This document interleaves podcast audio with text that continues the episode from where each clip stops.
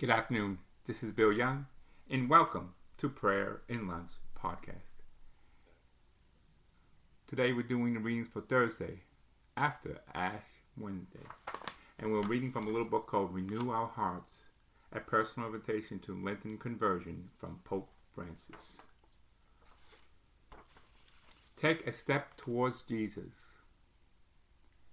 Draw near to God, and God will draw near to you.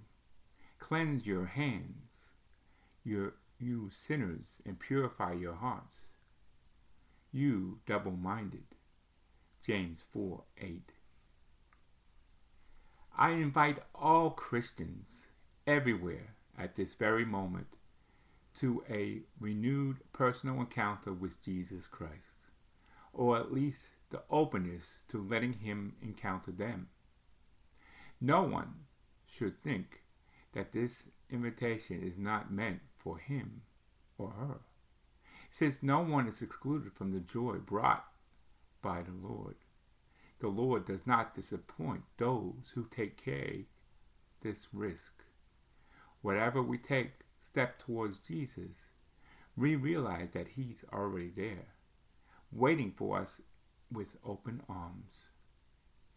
In the life of every Christian after baptism, there is experience of a personal encounter with Jesus Christ, who's called me to follow Him and share in His mission.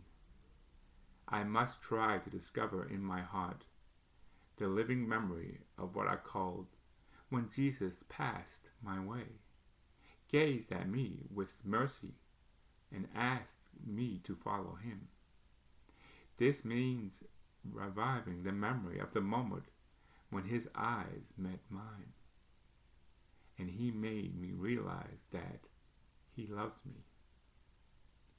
Jesus, help me draw closer to you and respond generously to your call. Amen.